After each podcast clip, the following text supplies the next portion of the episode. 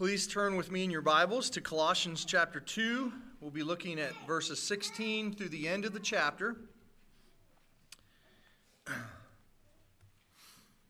This is actually the, the core of the book of Colossians, and it happens to be the uh, most debated uh, portion of the book of Colossians as well. So I think by the end you'll see why. What Jesus has done and is doing and will do for your salvation looks really good on paper. Listen to some of the credentials or the things that Paul, Paul tells us that Christ has done. These are all taken from the first, uh, the earlier portions in Colossians. I didn't go anywhere else in Scripture. This is just the early portions of Colossians. There's maybe eight, eight things here. So just listen. In his own death on, on the cross, Jesus Christ severs you from your sin. Jesus Christ makes you alive together with him in his resurrection. In Jesus Christ are hidden all the treasures of wisdom and knowledge of God. In Jesus Christ, all the fullness of deity dwells bodily, and you are, have been filled in him. In Jesus Christ, you have been forgiven all of your sins. The record of debt that stood against you has been canceled. In Jesus Christ, the spiritual forces of evil, the demonic realm that oppose you, have been stripped naked and exposed to open shame. Jesus is triumphant over all of them. In Jesus and through Jesus and to Jesus are all things, and he is the head over his body, the church. Boy, doesn't that sound good on paper? The question that we must ask ourselves is whether or not that is, is truly real, or is it simply words on paper? The reality is, and I speak with many of you, so I know this, I'm not thinking about anyone in particular, but you pray and you think your prayers hit the ceiling. You read your Bible and you don't feel God's presence. You ask God for help with your problems, and your problems only seem to get worse. You ask God to take away your fear, your bitterness, your insecurity, and yet there they are. You try even to love other people, but it comes out all wrong. And in your frustration, sometimes you become more self absorbed than ever. And as a result, you think that there must be something more. Christ sounds good on paper. But when the rubber hit, meets the road, it's really up to you to make things happen. Real growth depends on me. And I must make use of every resource around me. Instead of continuing to trust in a Savior that I cannot see, I begin to rely on things that I can see. And before long, we are not living by the faith that we had at first. Instead, our religion looks more self made than God made. Really, was what the book of Corinthians is, or uh, Colossians is all about. Paul wants the Colossians to live every day by the same faith that they had at the beginning. But Paul also knows that as soon as you begin trying to do this, you will immediately hear other voices telling you that you're wrong. Where will these voices come from? From other members of the church. It sounds something like this. I could give you many different forms, but What Jesus has done is so wonderful. Now it is up to you to do for him. And let me tell you what you should do. And if you're not willing to do what has worked for me, then I will look down upon you and consider myself better than you.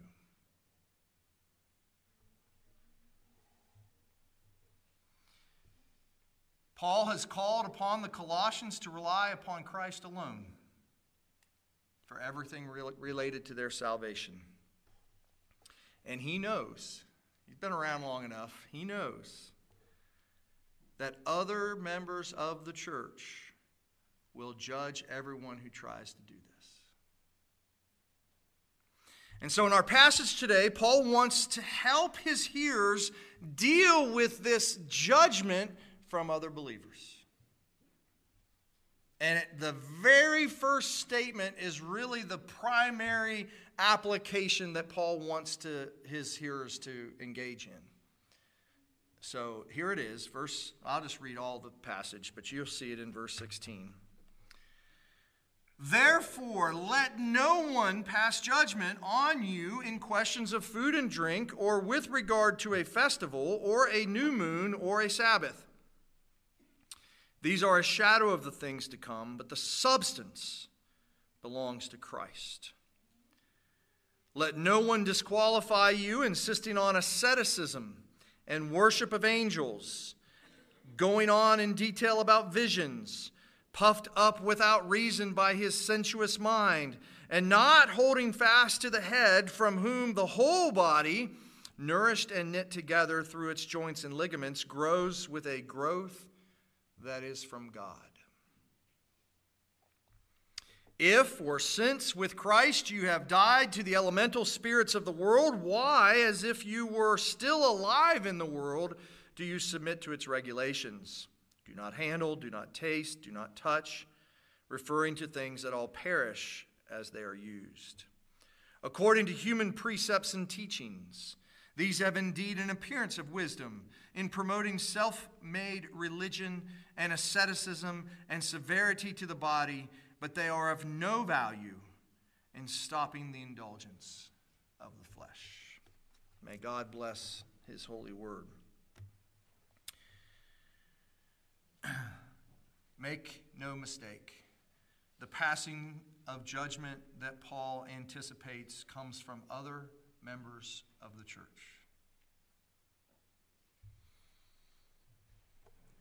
Let that sink in. He says, Do not let the other members of the church pass judgment on you. Now, number one, how can you stop somebody from judging you? You cannot. That's not Paul, what Paul's saying. I find it very interesting. Paul actually does not even confront the judgers. Maybe another place, but not here. He doesn't say, quit judging. Basically says, I've given up on that. It's going to happen. Focus on you. Do not let them pass judgment on you. He also doesn't even say to the, the, um, to the uh, people he's talking to, make them stop judging you. Doesn't even say that, does he? Basically, Paul means this do not take their judgments into your heart. Do not let their judgments deeply affect you.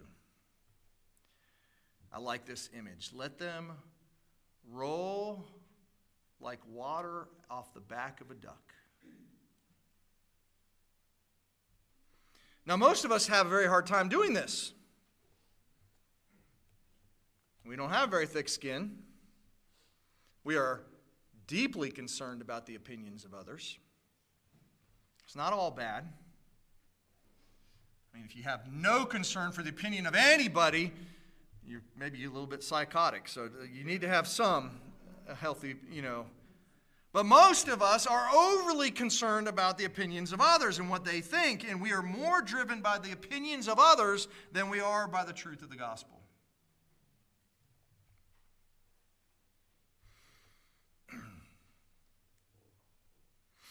Now,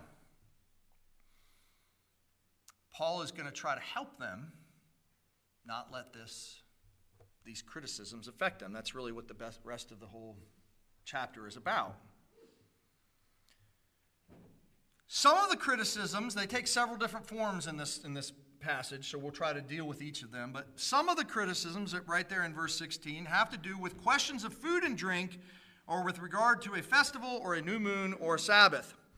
Now, Paul is alluding to Old Testament practices. You can find these in Ezekiel 45, among other places. But these idea of keeping various uh, religious feasts, the idea of um, abstention from certain foods, purifying yourself, all that is connected to temple worship. I find this very interesting because the Colossians aren't living anywhere near Jerusalem, right? They're not near that. They're in a congregation predominantly of Gentiles. They would have been somewhat familiar with the Old Testament, but there were some actual Jews who had come to know Christ, and so they're in their midst. And I don't want to blame all the judging on the Jews here. It doesn't have to be them. Paul doesn't just accuse them of this, but they, their ideas have definitely seeped in. These believing Jews understood their Old Testament, and they understood that the high priest, when he wanted to get into the Holy of Holies, there were certain things he had to do. Right? He had to be prepared. He had to, he had to go through certain purifications and to get into that Holy of Holies. And so they put two and two together. Ah, Benji's having trouble experiencing intimacy with God. I know the problem. He's not preparing himself. Let's try to put things in place like the Old Testament priests, and if you do these things well enough, then ah, then you can get into the Holy of Holies.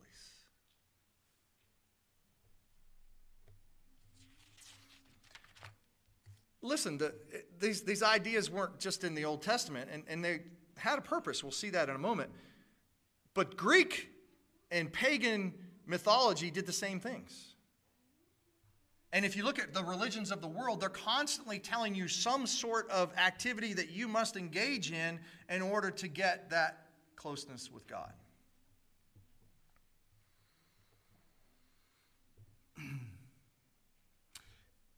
I still remember um, as a young Christian coming to Morganton. Uh, this is back in 1992, and uh, I couldn't find a job when I got here. Um, and so I started working through temporary agencies, and they would they would put you, you know, here for a day, there for two days. You'd be all over the place. I, I worked all over the place during that time. It was really fun. Triple Community Water, but I actually worked at the Coca-Cola plant for a day or two which is now Siren. It's on the bypass. Some of you don't care about that. It's not interesting to the story. But anyway, um, I'll never forget. You know, I learned one thing at that plant. I never want to work in, in like production lines again. That, is, that was like, that'd be like almost the precursor to hell for me. I, I uh, no way. Um, anyway, so I'm there, and if you know you're, you know, you're doing the same thing, and so you're talking to the guy next to you, you know, because you don't really have to engage much anything besides just doing this over and over and over again. Um, and so he begins talking to me about Christianity. And he says to me, Have you been baptized with the Holy Spirit?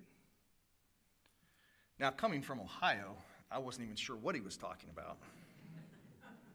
I'm like, what? But it was obvious to me that there was something that he thought I was missing out on.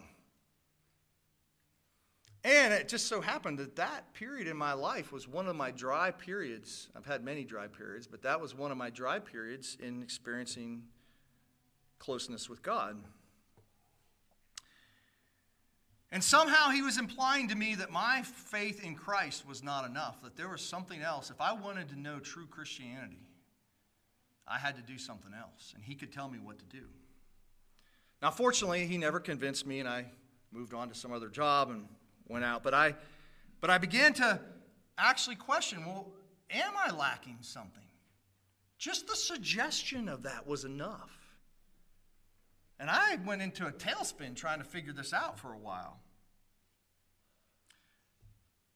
See, he was judging me, and he was telling me that I was missing out. And that it's a natural thing in all of us to not want to be lacking. In Paul's day, someone would whisper to other believers, Are you abstaining from these foods? Because if you're not, God won't give you the fullness of his experience in the, new, in the sanctuary. Oh, you're, you're not attending this feast? Oh, well, of course, those, those feasts are like portals into a closer, holy relationship with God. And Paul's saying, don't buy into that kind of thinking. Don't let their judgments work down into your soul, such that you give them credence in your own soul. Maybe I haven't done something right. Paul says about these particular things in verse 16, and then in verse 17, he explains these are only a shadow of the things to come. The substance belongs to Christ. Now, these things are the ceremonial commands of the Mosaic Law not eating certain foods, observing various days, those sorts of things. Paul says those are shadows. Now, you understand what a shadow is, right? Unless you're a cat, shadows have no substance. You ever seen Shadow? The cat's like chasing this shadow around. He thinks he's getting something, right?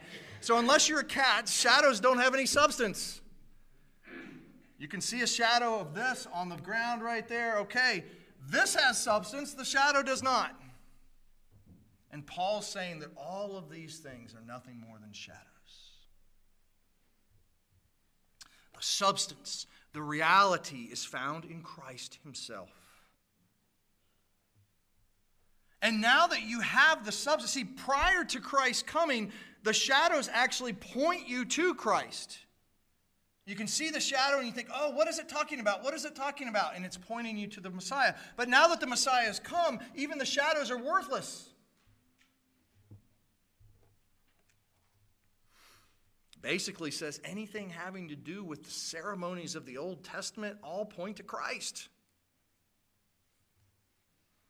Now, I have to take just a moment, and I'll try to do this quickly, but um, to talk about the weekly Sabbath, because as Presbyterians, we do believe that we should keep the weekly Sabbath, that it is binding on New Testament believers. We believe in 10 commandments and not nine commandments, those sorts of things. Um, and I'm just going to like quickly say just a couple comments. If you want more, I can. We, I did a whole study on the Sabbath. We can talk more about it. But um, Colossians 2 should inform your understanding of the weekly Sabbath. It should help you. Now, I'm convinced that the weekly Sabbath still has value for us. And there's a few reasons why. One, if you look at the, in the Gospels, Jesus goes to great lengths to correct the Pharisaical understanding of the Sabbath. If there was not going to be any application for the Sabbath moving forward, I wonder if he wouldn't have saved a lot of time and just said, hey, that's going to be quickly gone. Don't worry about it.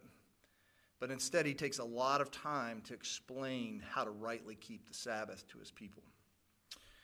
Um, secondly, is that the Sabbath has multiple functions. There are some aspects of the Sabbath that are pointing us to Christ, but some aspects of the Sabbath are just you need rest. You're a part of this creation. You work six days, you have one day off. I mean, it's, it's, it's just a creational thing. And so, Sabbath, I think, is more than just a foreshadow, has multiple functions.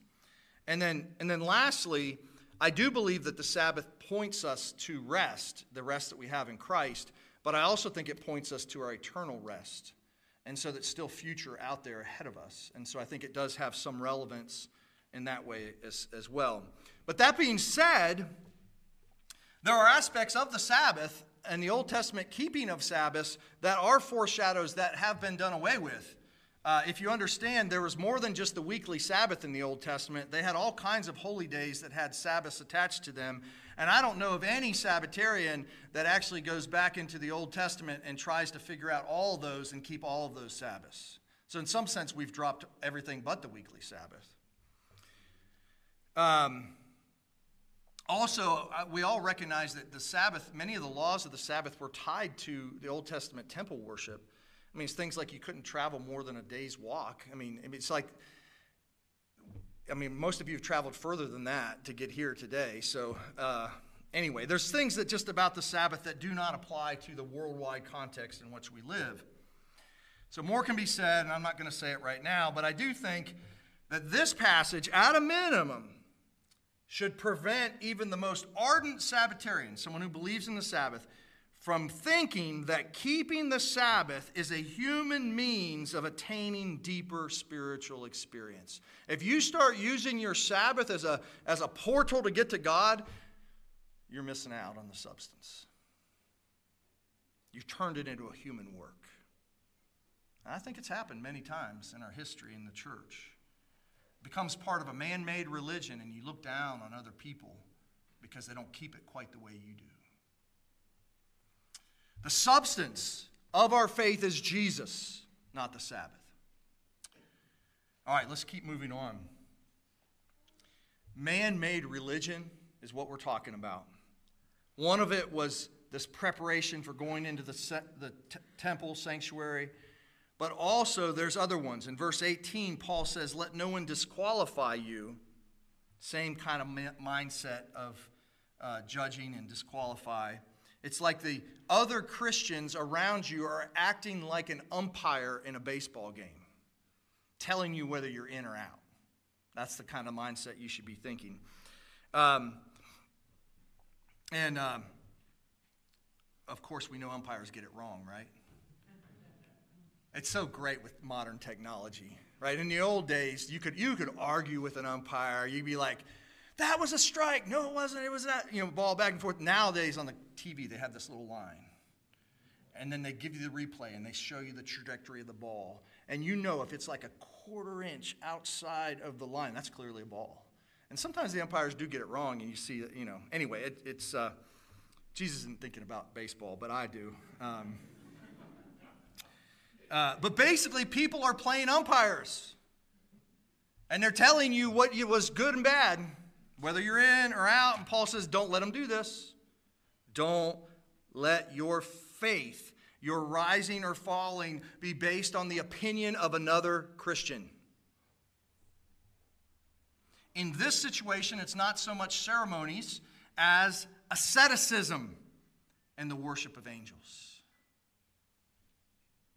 going on in detail about visions, puffed up without reason by a sensuous mind.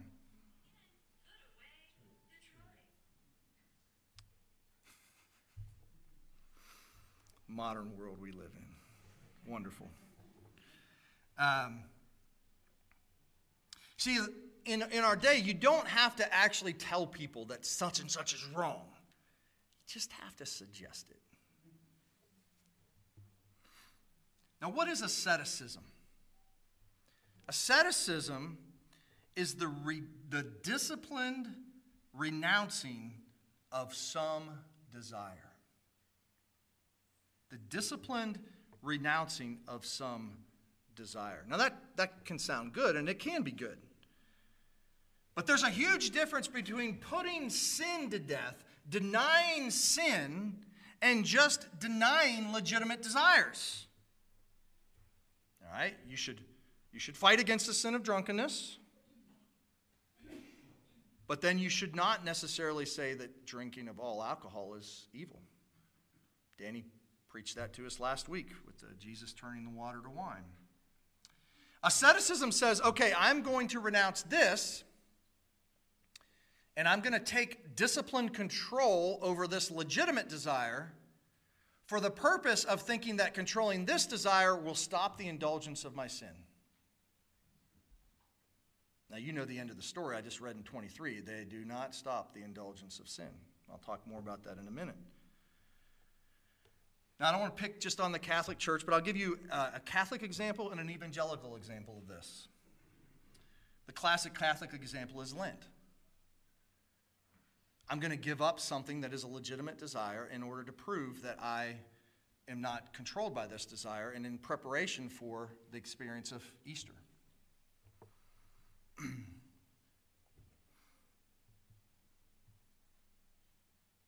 I'm not going to say that it has no value to any Catholic, but I think this is the kind of thing that Jesus was saying don't do, don't buy into. I think the same thing occurred somewhat when I was on staff with Campus Crusade for Christ. Uh, Bill Bright was our founder and director of Campus Crusade, and I distinctly remember he had decided that he was going to go on a 40 day liquid fast. And I think it was, I, I think he's a, you know, genuine, had general, genuine motivation.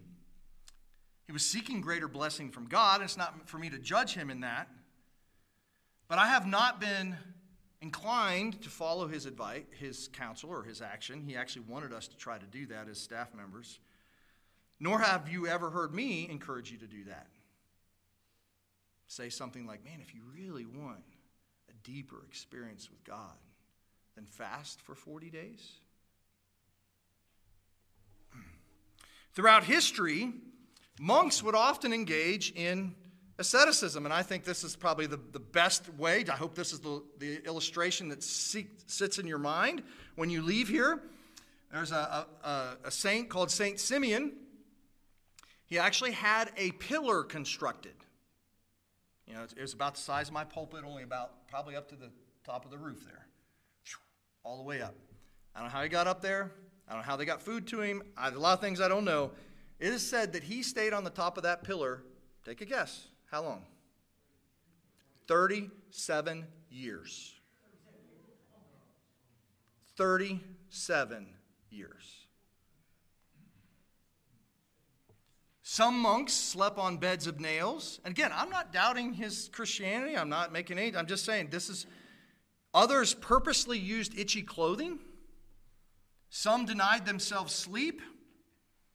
The basic idea is if you can deny yourself in this sense, then you should be able to overcome the sin.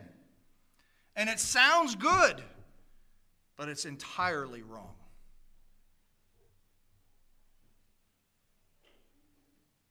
Paul is not against an individual Christian practicing some sort of self denial.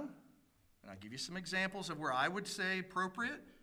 If you're struggling with drunkenness and you choose to abstain from all alcohol, Great. But that personal abstinence is not a rule for all believers.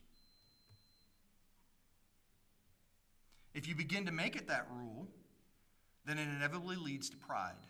You look down upon other people. You have a form of false humility, which is what this text is arguing against. When you think that your form of asceticism enables you to enter into a higher form of spirituality, then you are denying what God has given for you to enjoy. I love John Calvin in this. Throughout the history of the church, Christians have been tempted to devalue the richness of creation as if it is more spiritual to live a life devoid of beauty and music and literature and painting and all the other things man has produced out of God's bounty. Should the Lord have attracted our eyes to the beauty of the flowers and our sense of smell to pleasant odors, and should it then be a sin to drink them in? I love that. It's not by accident that it was the prophets of Baal during the time of Elijah that were doing all kinds of asceticism, trying to get their gods to do something for them, and Elijah just prays. Asceticism is not the means to greater spirituality. Next, Paul talks about the worship of angels. And the, the error is probably not that the Colossians were outright saying, I'm going to worship an angel. That's not what they were doing, because otherwise, Paul, I think, would have hit him a lot harder.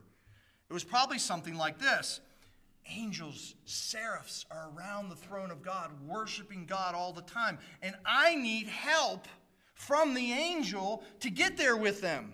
They're going to be my guide into this closeness with God. I, they're going to help me. Hmm, as if Christ is not enough? And so what happens is these Christians were actually giving more attention to the angels than they were to Christ. Like I said, Jesus sounds good on paper, but if you want to hit the rubber meets the road, then you need a good angel to help you. And these umpires go into great details. Look, I was talking to this angel, and this he helped me get into this experience after I uh, didn't eat food for a week, and you know I had all this stuff and going on all these visions, all these details, and you know that that gets you right. It, it's not the same thing in our day, but people say, "Hey, I did this and this and this," and if you'll only take my plan, you'll have the same victory I have. Paul says that only works to puff you up. Paul knows. You know why Paul knows? Because he had the visions. And he was puffed up. And he says, Oh, and by the way, the Lord gave me a thorn in my flesh to humble me. Think about that. Greater spiritual experience can lead to arrogance and pride. And when you achieve this experience through human means, it becomes a self made religion. And Paul says in verse 19, You are no longer holding fast to the head, from whom the whole body, nourished and knit together through its joints and ligaments, grows, with a growth that is from God. Now, I want you to see things in here. This is, it's fun how the Word of God constantly is showing you new things, but, but I've read this many times and struggled with it, but I never got this holding fast to the head from whom the whole body. One problem with man centered religion and man centered experiences is that they are not experienced by the whole body. Think about that. In fact, you're not even concerned for the whole body. I want to know Christ. I could care less if Danny Beck gets an experience with God. I want to know him. Can you imagine if the criteria for you experiencing God was to sit on a pillar for 37 years?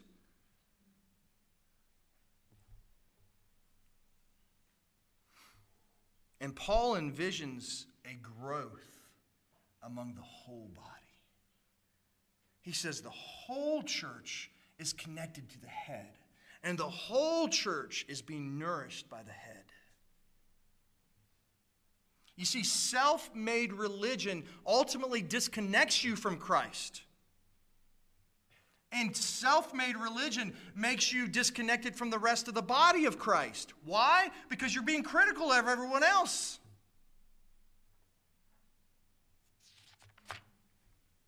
And then he says at the end of that, in verse 19, he says, Oh, but what I want is a growth that comes from God. That's what I want. I don't want one that you can produce. You see, otherwise, only the strong could make it. You want to produce a religion that only the best of the best can make it, like the Marines? God teaches us that his power is made perfect in your weakness. And this is why Jesus doesn't say, You've got to do all these things. He says, You believe in me, and I will crucify you. Look at verse 20. If with Christ, or since with Christ you died to the elemental spirits of the world, why, as if you were still alive in the world, do you submit to its regulations? This is the second time that Paul has used the word elemental. The first was back in verse 8. And the ESV translates the word elemental spirits, and I think that's a legitimate translation because it implies the demonic realm, these spiritual beings of evil that stand against us. But I think that, that, that this, this elementals is more than that because it also includes the Old Testament shadows. Those are the elementals. And I also think it includes the elemental forces of nature. All of those elementals, they're all meaningless all elementary. And I thought this as I was studying this. I hope it's helpful. In the first creation, God speaks the world into existence. He creates the elements and then they, they, he, he orders the forces of nature. In the new creation, do you know what is the new creation is built upon? You know what the first seed of the new creation is? The body of Christ. The body of Christ. Not the church, him physically when he rose from the dead. The new creation, the only thing that's really physically of the new creation that exists is the body of Christ. It's like a seed that goes into the ground, buried a huge oak tree, and you are a part of the oak tree. See, Paul thinks theoretically, I know, but it, it, just blows my mind. If something in this creation could achieve the fullness of salvation for which you yearn, then the incarnation would not have even had to happen.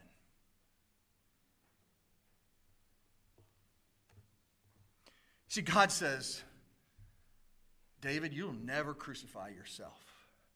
So I'm going to unite you to Christ and I'm going to crucify you in Christ.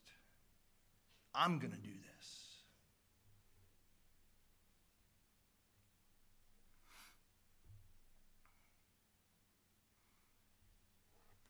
When you die, you leave this world. All the forces that are playing upon you right now, done. Physical ailments, physical struggles, mental disabilities, diseases, all these things done, gone.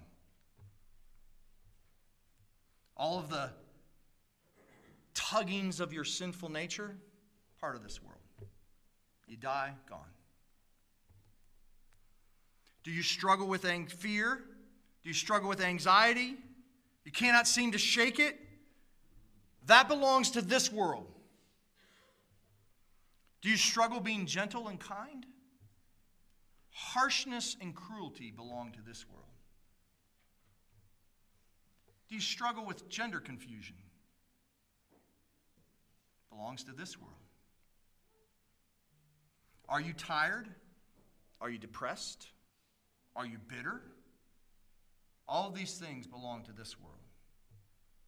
When you leave this world, the clutches that they have on you are done. Well, Paul is basically telling them, You've already left this world. Look at it. He says, Why? As if you were still alive in the world. I want to say, Well, I am alive in the world. He says, No, you're not. When Jesus rose up from the tomb, he no longer belongs to this present creation, and you went with him. If you're in Christ, you went with him. They haven't physically left this world. Paul's not an idiot. He's not denying the obvious. He's just saying that Jesus, your union with Jesus, is more than a piece of paper, it's a reality. You actually are in Christ. You are with Him. In chapter 3, he's going to say you're already seated in the heavenlies. That's true.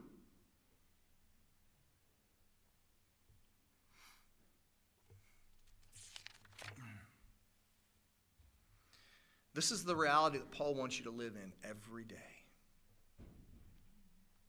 Even while you continue to struggle with all the things that I spoke about just a bit ago.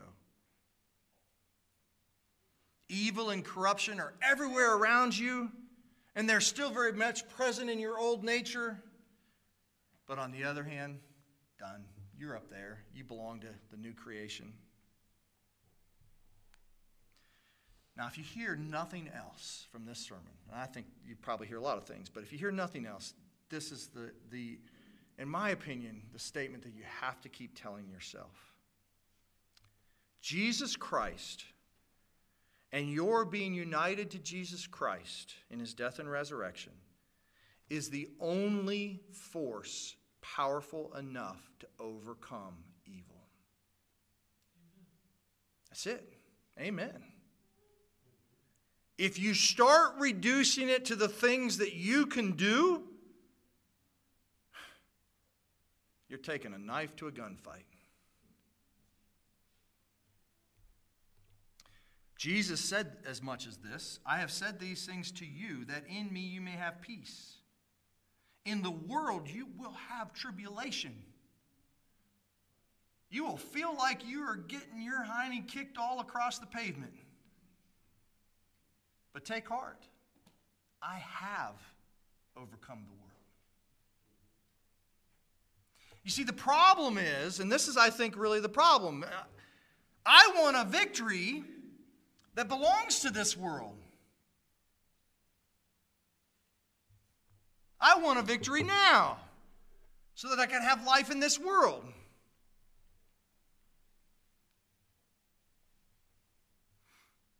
I don't really want to die to this life. Big picture. Paul wants you, as a part of your sanctification, to engage in effort to overcome your sin. But how do you know the difference between self effort and truly spirit produced effort? That, I don't, that's a hard question. I don't really get that all the time, and that's probably one of the things that you're going to wrestle with as you leave here. Jesus talks about cutting your arm off if it causes you to sin and gouging out your eye. Like there should be a desperation to try to overcome sin in this life. And sometimes our desperate struggle to overcome sin will lead us to impose certain restrictions upon ourselves.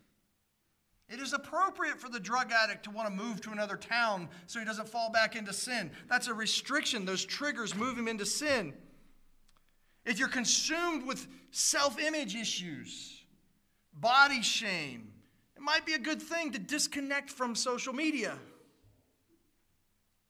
If you're full of constant fear over political issues going on, it might be a good thing to quit watching the news every day. Some of those restrictions are good and uh, healthy. But when you start thinking that those things are the substance of the gospel, you're losing Christ. If human activities could produce freedom, then Christ died for nothing. They have the appearance of wisdom. I know this because I've done it. But they don't have the power to overcome sin. They are band aids to the problem. You can't treat the band aid as if it's the solution. Do not handle, do not taste, do not touch. That becomes the essence of your religion. And where is Christ?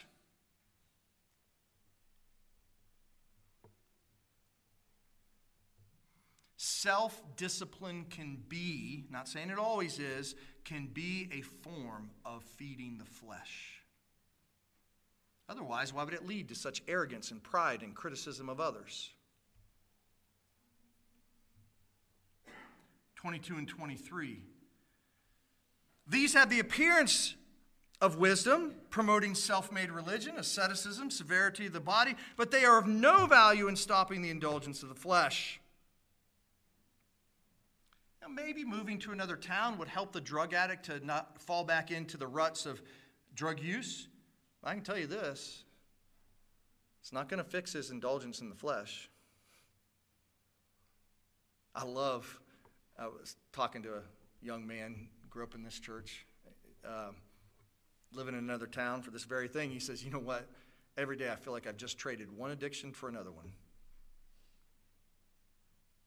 No longer doing drugs, he's walking with God, but he's still struggling with the indulgence of the flesh. The monk who spent 37 years, I wish I could bring St. Simeon down here. At the end of that 37 years, I can guarantee you he was still struggling with the flesh.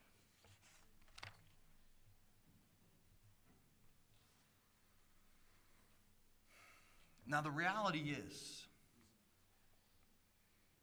I hope this balances things. You have to live with band aids in this life. You know what I mean by that? Like, like God has not given me my new body yet. There are times I have to put a, a knee brace on my knee. That's a lot of what the Christian life is. You do things to just make it, to cope in this life. Your anxiety will not be completely fixed in this life. In some sense, you learn to live with it. You put the band aids on, you try to you know, work it so that you're not so consumed. But you're always thinking to yourself, oh, that which my heart yearns is true victory. And that's only found in Christ. So here's my conclusions. Could be a bunch of them, but here's three. When you embrace personal restrictions on yourself, please don't make them the rule for others. Secondly, remember that Jesus is the head of the whole body,